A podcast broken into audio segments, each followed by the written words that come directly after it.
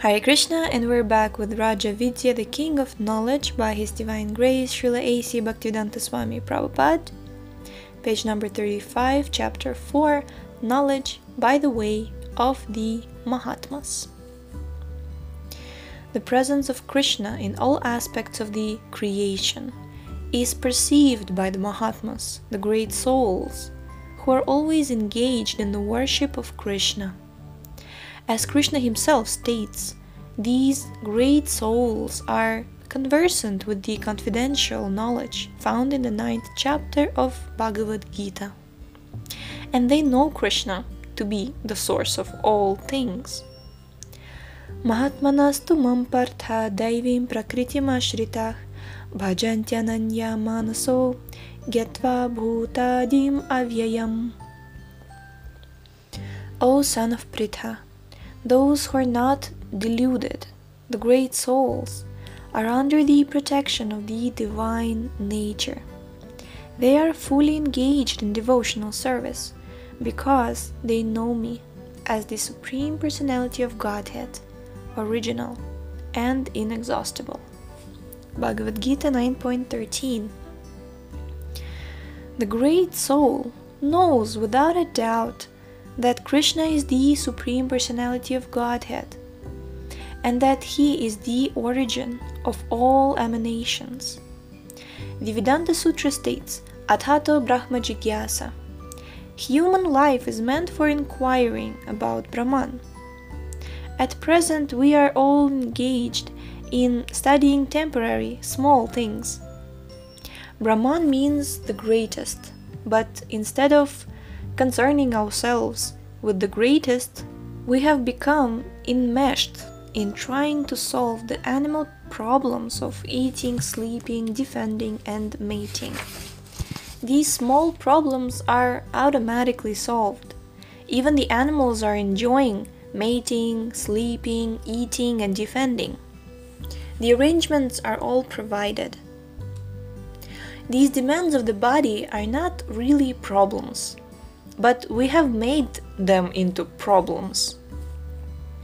The Vedanta Sutra enjoins us not to concern ourselves with these problems, for they are satisfied in any form of life. Our problem is to inquire about the source of all these manifestations. The human form of life is not meant for struggling hard to solve the material problems which even a hog, a stool eater, can solve. The hog is considered to be the lowest among animals. Yet he has eating facility, mating facility, sleeping facility, and facilities for defense.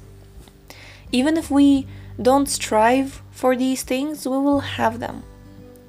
Man is meant, rather, to find out the source from which all these things are coming. The Vedanta Sutra states that Brahman is that from which everything is emanating. Janmadyasya yataha. Philosophers, scientists, yogis, gyanis, and transcendentalists are all all trying to find out the ultimate source of everything. This source is given in Brahma Samhita, Sarva Karana Karanam. Krishna is the cause of all causes. Understanding Krishna to be the primal source of everything, how do the great souls act? Krishna himself characterizes them in this way. Shatatam kirtayanto mam yatantascha dridhavrata namashyantascha mam bhaktya nitya yukta upasate. Quote, always chanting my glories, endeavoring with great determination bowing down before me. These great souls perpetually worship me with devotion. Bhagavad Gita 9.14 unquote. That glorification is this process of bhakti yoga, the chanting of Hare Krishna. The great souls understanding the nature of God, His descent, and His mission glorify Him in so many ways but there are others who do not accept him. Krishna also mentions them in the ninth chapter. Avajananti mammudha manushim tanumashritam param bhavam ajananto mama bhuta. Quote, Fools deride me when I descend in the human form. They do not know my transcendental nature and my supreme dominion over all that be. Unquote Bhagavad Gita 9.11. The mudhas or foolish men who are lower than animals deride him. Any person who doesn't believe in God must be either a madman or a fool number one. There's no reason not to believe in God, and there is every reason to believe in Him. Man may say that he doesn't believe in God, but who gives him the power to say this? When death comes, the speaking power ceases. So, who is giving the power of speech? Has the speaking power come automatically from stone? As soon as the speaking power is withdrawn by the supreme authority, the body is no better than the stone.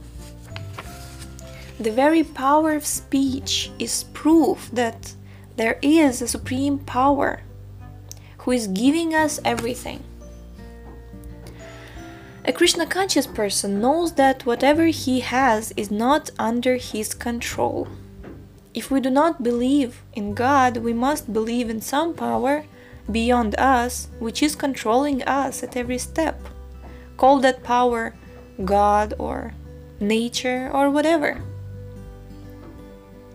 There is a controlling power in the universe, and no sane man can deny it.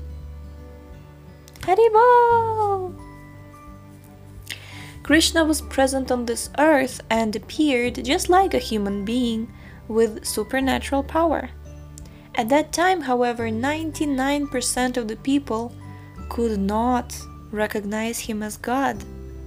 They could not recognize him because they had no eyes to see. Param Bhavam Ajanantah. How is it possible to recognize God? He can be recognized through supernatural power, by the evidence of authorities, and by scriptural evidence. As far as Krishna is concerned, Every Vedic authority has accepted him as God. When he was present on earth, his activities displayed were superhuman. If one does not believe this, it is to be concluded that he will not believe whatever evidence is given. One must also have the eyes to see God. God cannot be seen by material senses, therefore, the Bhakti Yoga process is the process of purifying the senses, so that we will be able to understand what and who God is. We have power of seeing, hearing, touching, tasting, and so on, but if these senses are blunt, we cannot understand God. The process of Krishna consciousness is the process of training these senses through regulative principles specifically through the chanting of Hare Krishna. Sri Krishna further characterizes the mudhas. Moghasha mogha karmano mogha jnana vichetasah rakshasim asurim chaiva prakritim mohinim shritah. Those who are thus bewildered are attracted by demonic and atheistic views. In that deluded condition, their hopes for liberation, their fruitive activities, and their culture of knowledge are all defeated. Bhagavad Gita 9.12 The word Moghasha indicates that the aspirations of the atheists will be baffled. The karmis or fruitive laborers are always hoping for something better to gratify their senses. There is no limit to where they will stop. They are trying to increase their bank balance and are hoping to be happy at a certain point, but that point never comes because they do not know the ultimate point of satiation. Those who are enamored by the attractions of illusory energy cannot understand the ultimate aim of life. The word mogha karmanah indicates that they are laboring very hard, but that in the end they will only meet with frustration. Unless we are established in Krishna consciousness, all of our activities will be baffled at the end. This is not the verdict of an ordinary man, but of Sri Krishna himself. If we are searching for knowledge, we should conduct research to find out whether Krishna is not God, without any objective. What is the point of thousands of years of speculation? The Supreme Lord is so vast that one cannot reach him by mental speculation. If we travel at the speed of mind and wind for millions of years, it is not possible to reach the Supreme by speculation. There is not one single instance in which one has arrived at the Supreme Absolute Truth by means of his own mental speculation. Therefore, the word Mogha Jnana indicates that the process of mundane knowledge is bewildering. Through our own endeavor, it is not possible to see the sun after it has set. We have to wait until the sun reveals himself in the morning at sunrise. If it is not possible with our limited senses to perceive a material thing like the sun, how is it possible to perceive the non material?